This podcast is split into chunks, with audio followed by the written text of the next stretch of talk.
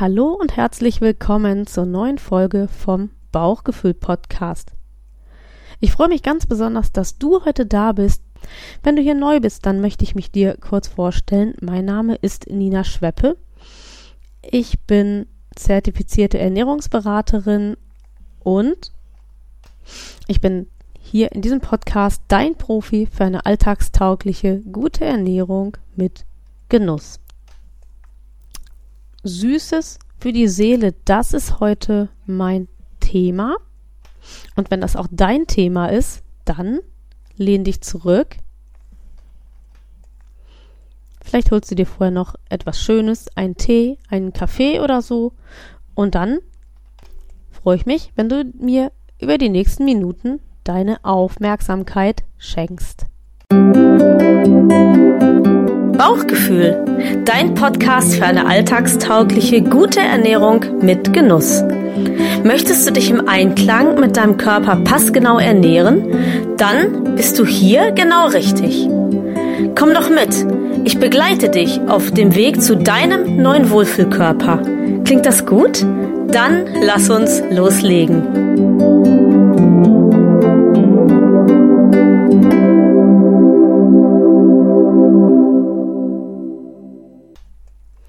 Süßes für die Seele, habe ich gesagt, heißt diese heutige Folge. Und wie du dir sicher vorstellen kannst, geht es um den Zucker.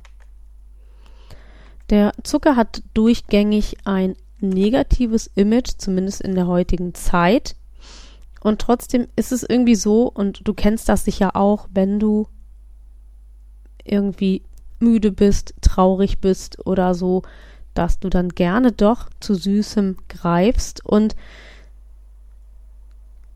Vielleicht geht es dir auch so wie vielen anderen meiner Kunden, dass sie sagen, oh, ich muss meine Ernährung umstellen, weil unbedingt äh, möchte ich das nicht mehr haben, dass ich immer so einen Heißhunger auf Süßigkeiten habe. Und vielleicht kann diese Podcast-Folge dir einen Anstoß dazu geben, dass du es schaffst, diese Fixierung auf den Zucker loszuwerden oder dass du zumindest erst schon mal verstehst, warum du die hast und dann vielleicht kannst du auch etwas dagegen tun. Auch wenn der Zucker ein schlechtes Image hat, dann ist unumstritten, dass Zucker sehr schnell aufbauende Energie bringt. Ärgerlich nur, dass diese aufbauende Energie auch immer ganz schnell wieder weg ist. Das passiert eben deshalb, weil unser Industriezucker aus kurzkettigen Kohlehydraten besteht. Die sind ganz leicht ähm, vom Organismus zu verarbeiten. Sie haben deshalb keine Nachhaltigkeit. Der Körper ist ganz schnell damit fertig und braucht wieder etwas Neues.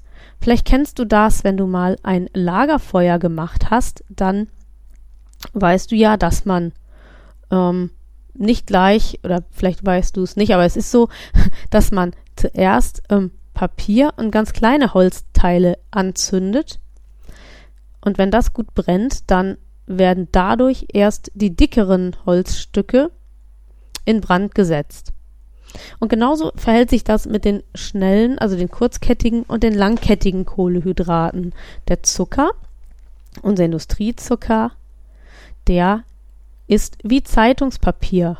Also wenn man ein Lagerfeuer machen würde, dann würde er wie das Zeitungspapier ganz schnell und als allererstes verbrennen. Und deswegen ist, wenn wir viel Industriezucker essen oder zum Beispiel viel Weißbrot, also raffiniertes Getreide, wo keine wertigen Teile mehr vorhanden sind, dann hat es den gleichen Effekt. Also im Grunde genommen, bildlich gesprochen, essen wir Zeitungspapier. Und dennoch ist es richtig, es bringt in einem Moment, wo wir uns müde oder erschöpft oder irgendwie besonders belastet fühlen, bekommen wir durch den Zucker erst einmal schnelle Energie. Da beißt die Maus keinen Faden ab.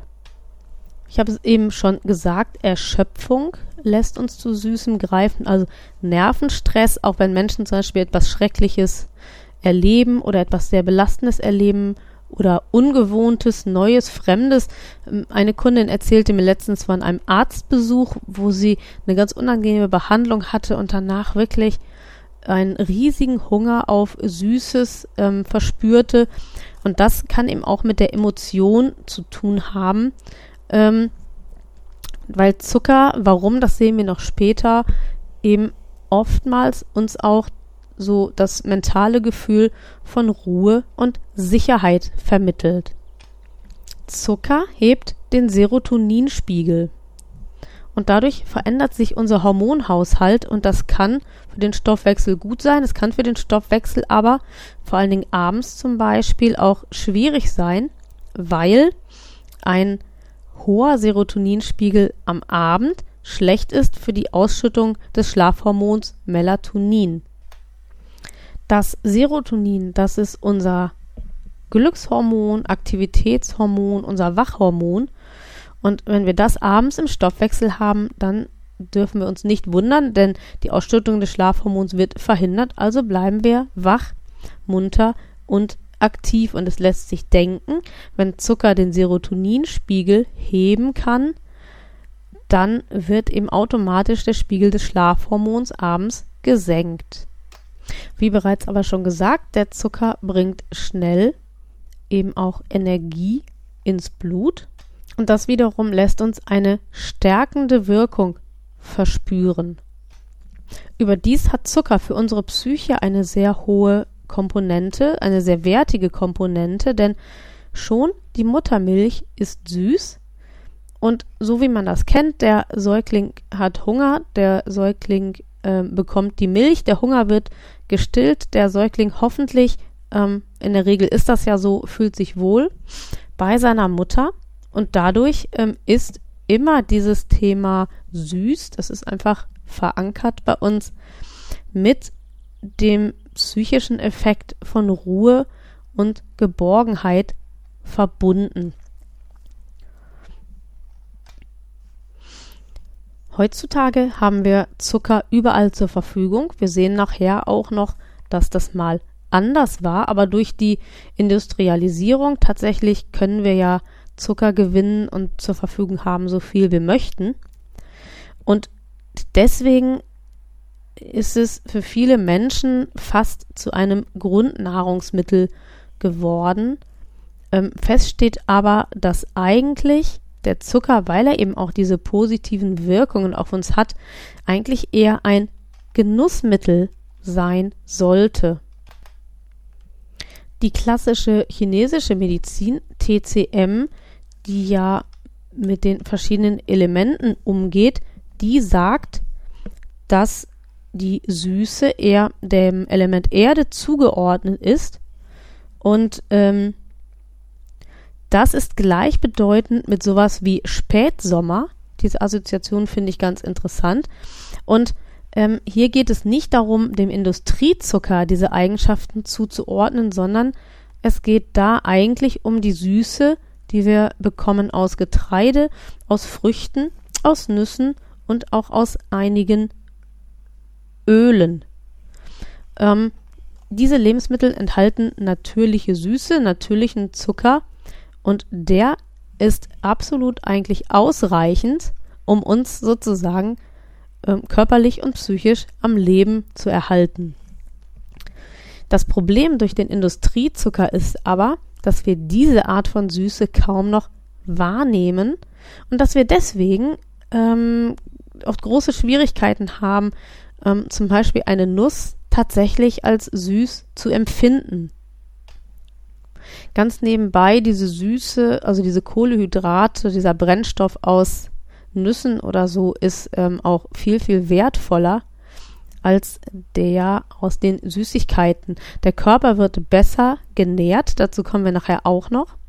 Und das ist natürlich im Vergleich zu dem Industriezucker, den wir oft unversehens aufnehmen oder eben bewusst aus Süßigkeiten ganz bewusst in hoher Dosis einnehmen, immer die bessere Alternative. Also diese Lebensmittel, die eigentlich nicht wirklich süß sind, die aber doch entsprechend energiegeladen zu uns kommen.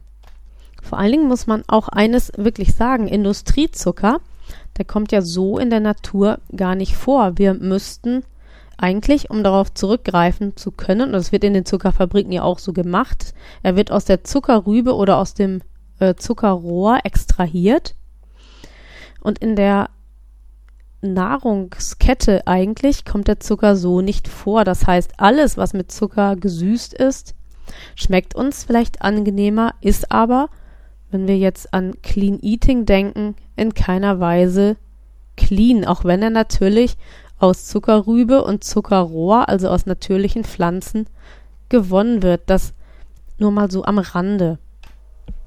Gemäß TCM wirkt Zucker auf uns harmonisierend und beruhigend. Das kennen wir ja durchaus aus der Psychologie und aus eigenem Empfinden auch.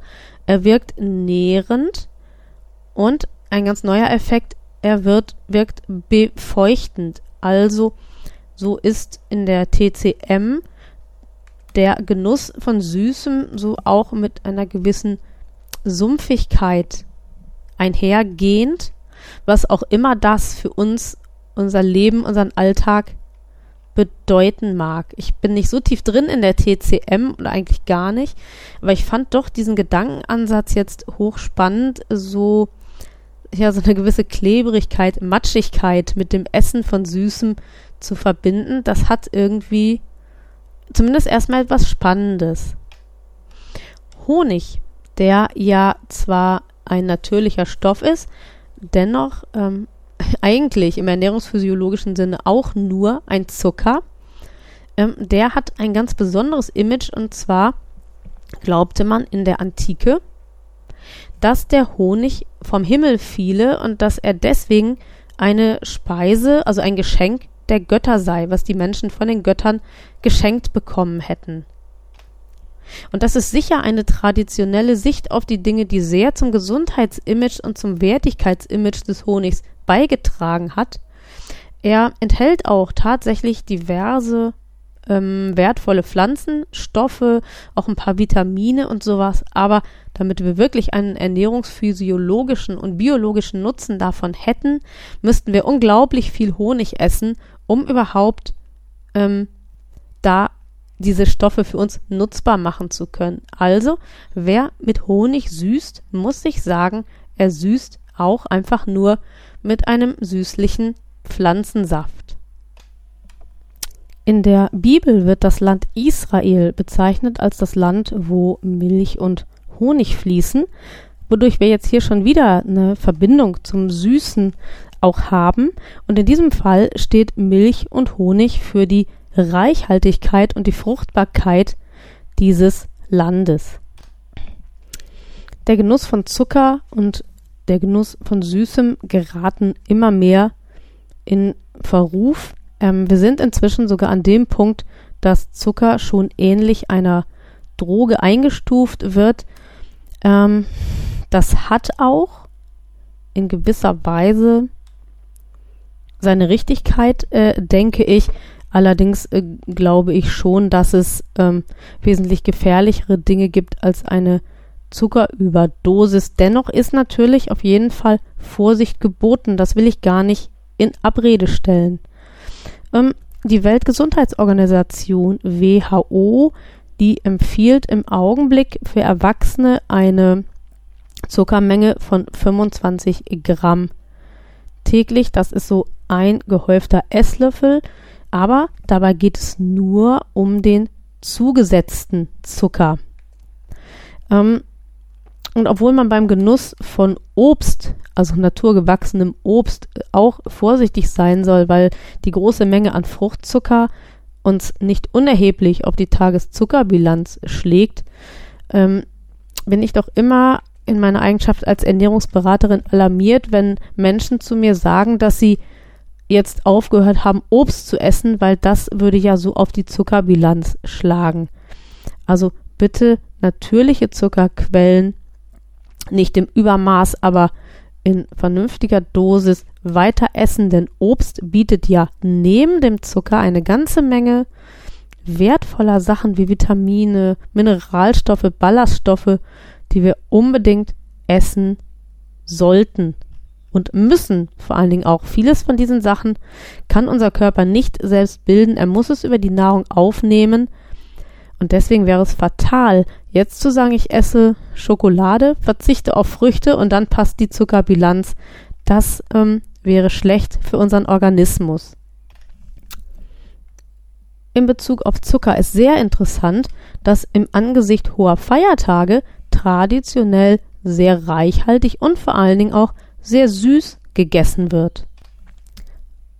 Bei diesen Traditionen wird aber vergessen, dass in früheren Jahrhunderten diesen hohen Festtagen eine Fastenzeit vorausging. Vor Ostern kennen wir das jetzt noch. Da gibt es ja vor allem in der katholischen Kirche eben auch ähm, die Fastenzeit von Aschermittwoch an dann bis Ostern.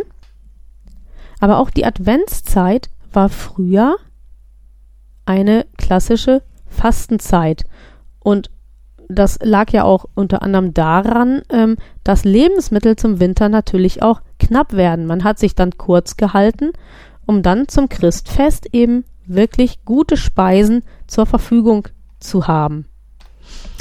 Heute ist das ja eher anders. Von Fastenzeit kann überhaupt keine Rede sein. Und gerade die Weihnachtssüßigkeiten, die haben wir schon seit September dann zur Verfügung. Also das geht dann da gegen jegliche Tradition und gegen jeglichen Ursprung. Süßigkeiten, das kennen wir vermutlich alle, hellen die Stimmung auf. Und das kommt nicht nur aus der Süße der Muttermilch, sondern das kommt auch aus dem, was wir Menschen so erlernen. Denn ganz oft kann man das beobachten, dass wenn ein Kind hinfällt, dann bekommt es, weil es sich wehgetan hat und weint, zum Trost irgendwas Süßes. Es kommt, bekommt auch etwas Süßes, wenn es ähm, vielleicht irgendwas Schlimmes erlebt hat und deswegen verängstigt ist. Wenn es eine gute Leistung erbracht hat, bekommt es auch etwas Süßes und wenn das Kind krank ist, dann wird der Lieblingspudding gekocht. Und so entsteht schon ganz früh begründet so eine Fixierung auf süße Dinge, die Süßes mit einer Emotion verbinden.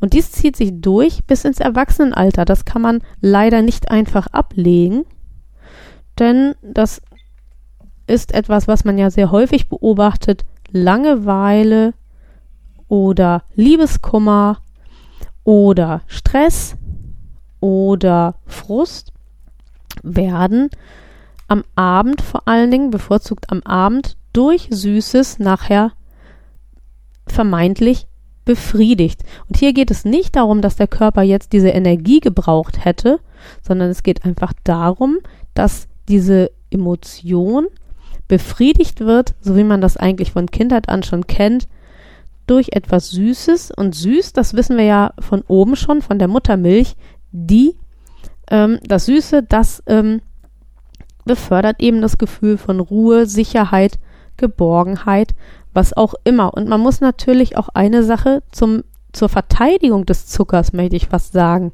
wissen. Wenn wir mh, mm, etwas Süßes essen, dann können wir immer sicher sein, dass es unserem Körper auf jeden Fall zunächst einmal nicht schadet. Bei sauren und bitteren Dingen ist das anders. Bei sauer und bitter müssen wir sehr achtsam sein, was wir da essen und dass wir das nur in Maßen essen weil sauer und bitter, diese Geschmacksrichtungen, die stehen zum großen Teil auch für etwas Ungesundes, Schrägstrich, Giftiges. Und deshalb hat die Evolution uns gelehrt, bei sauer und bitter eher vorsichtig zu sein, während wir bei süßem nach Herzenslust zugreifen.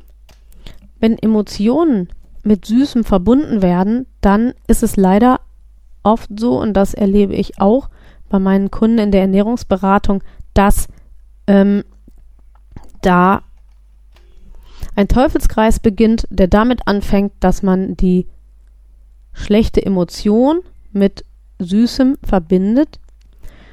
Die Tatsache, dass man Süßes gegessen hat, verursacht ein schlechtes Gewissen.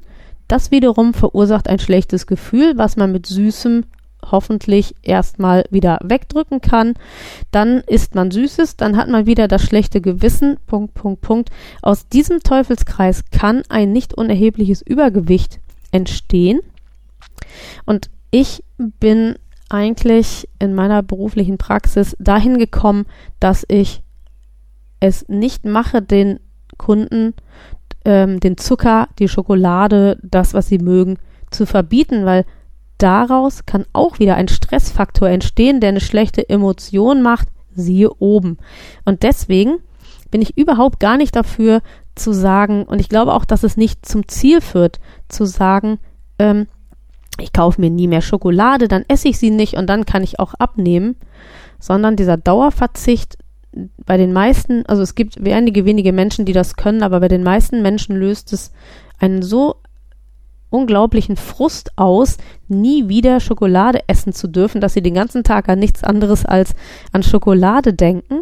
Und dann hat das auch wieder zur Folge, dass es diesen Menschen nicht gut geht. Und das ist natürlich in jedem Falle zu vermeiden. Und deswegen halte ich überhaupt gar nichts von verboten. Und im Sinne des intuitiven Essens ist es auch tatsächlich so, dass man bei bestimmten Energiedefiziten sogar gerne auch Zucker, Süßes, äh, auch Süßigkeiten als Genussmittel aufnehmen soll. Erstens, um den Genuss zu haben, den, das Genussmoment, aber auch, um wirklich den Körper schnell mit Energie zu versorgen, wenn das nötig ist.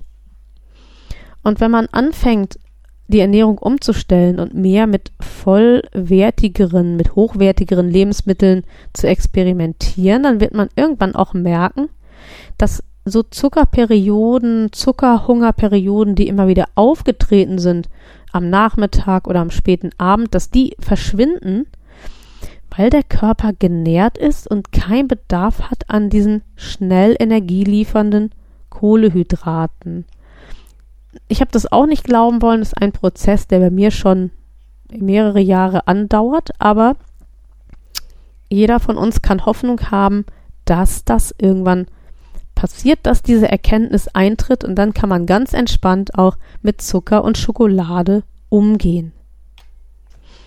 Interessant ist auch, um nochmal so ein bisschen auf den Bereich unseres mentalen Lebens zu kommen, dass süß ja so ganz merkwürdig besetzt ist. Also erst einmal, okay, bei kleinen Kindern, kleinen Tieren, die irgendwie niedlich sind, die wir lustig finden, da lässt sich das ja noch einigermaßen nachvollziehen. Und es gibt auch, das ist ja das, was den Hunden, zum Beispiel äh, den französischen Bulldoggen, so zum Nachteil gereicht, dieses typische Kindchenschema, ähm, was in uns dann, wenn wir so Gesichter sehen, so Schutzinstinkte und sowas auslöst. Ähm, so etwas, also kleine Hunde, kleine Kinder, sowas, das bezeichnen wir als süß. Es äh, entwickelt sich dann weiter über, ich weiß nicht, das Kleid der Nachbarin oder irgendwie so oder die solche Dinge, ne, im Erwachsenenalter, in der Liebe sowieso.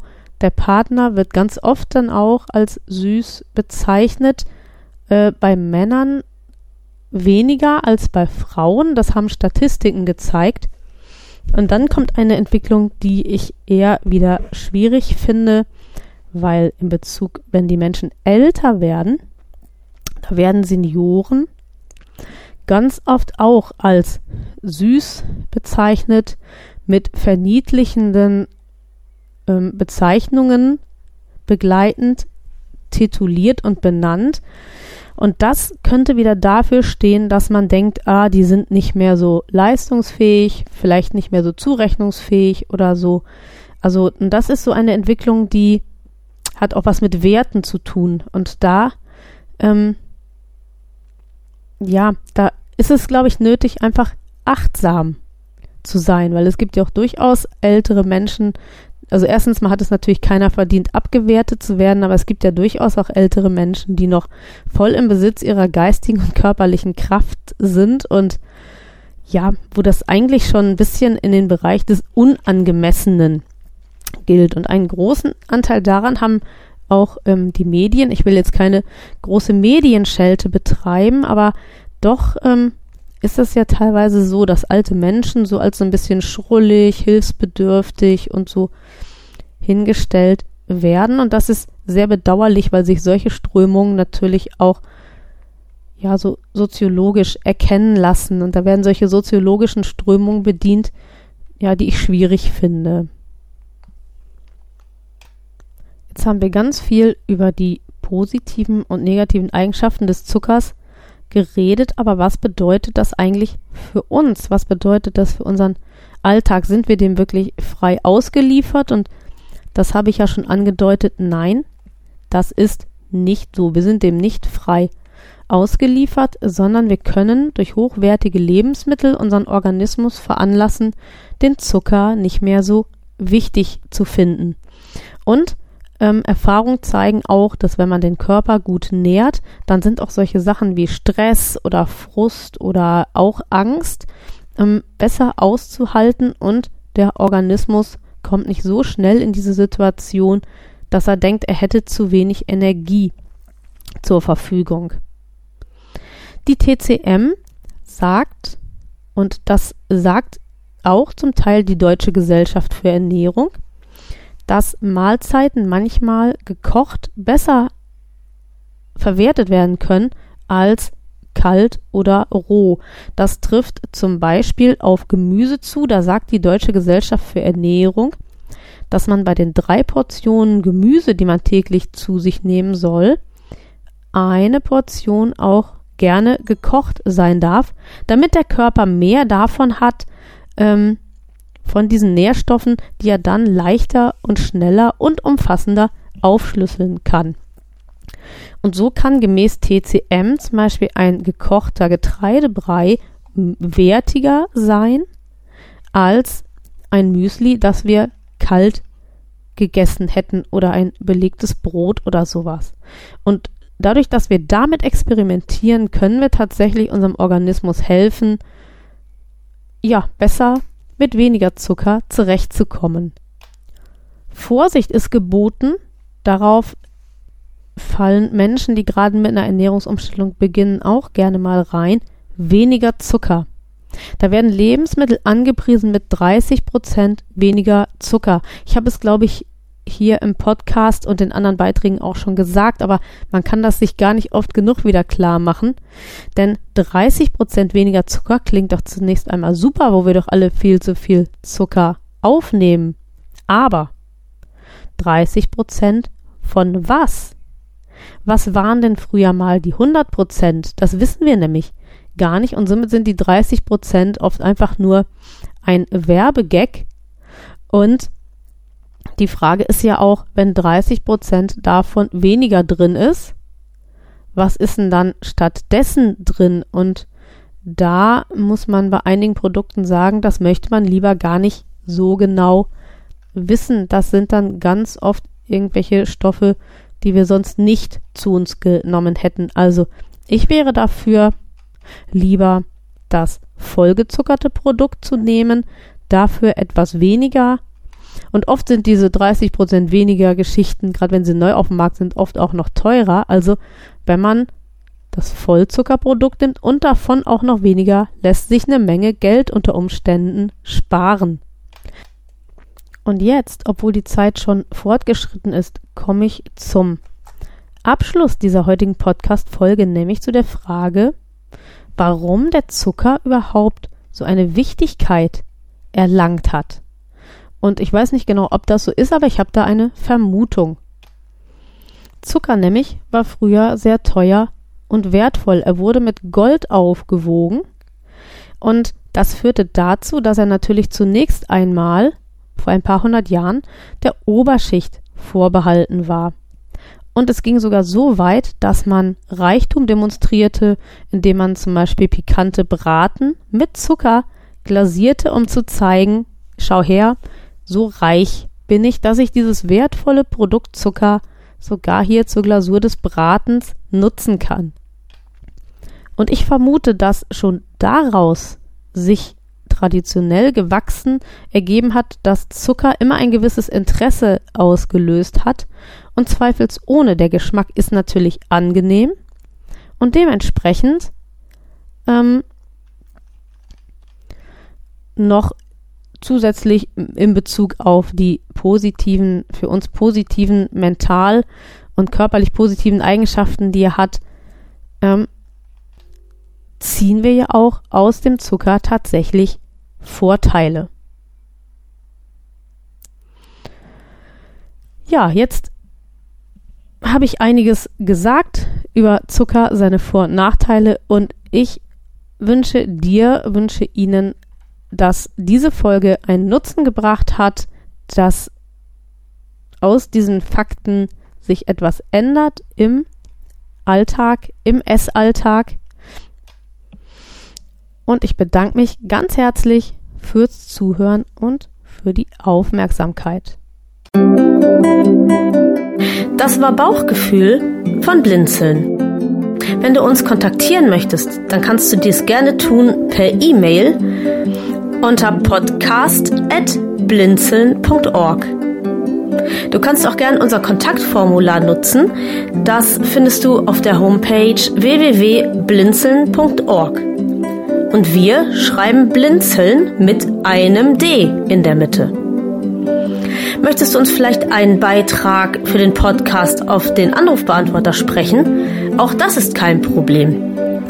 Aus Deutschland wähle bitte die 05165 439461. Nutzer aus dem Ausland lassen einfach die erste 0 weg und wählen vor der 5 die 0049. Wir bedanken uns für dein Interesse und hoffen sehr, dass du auch bei der nächsten Folge wieder mit dabei sein wirst.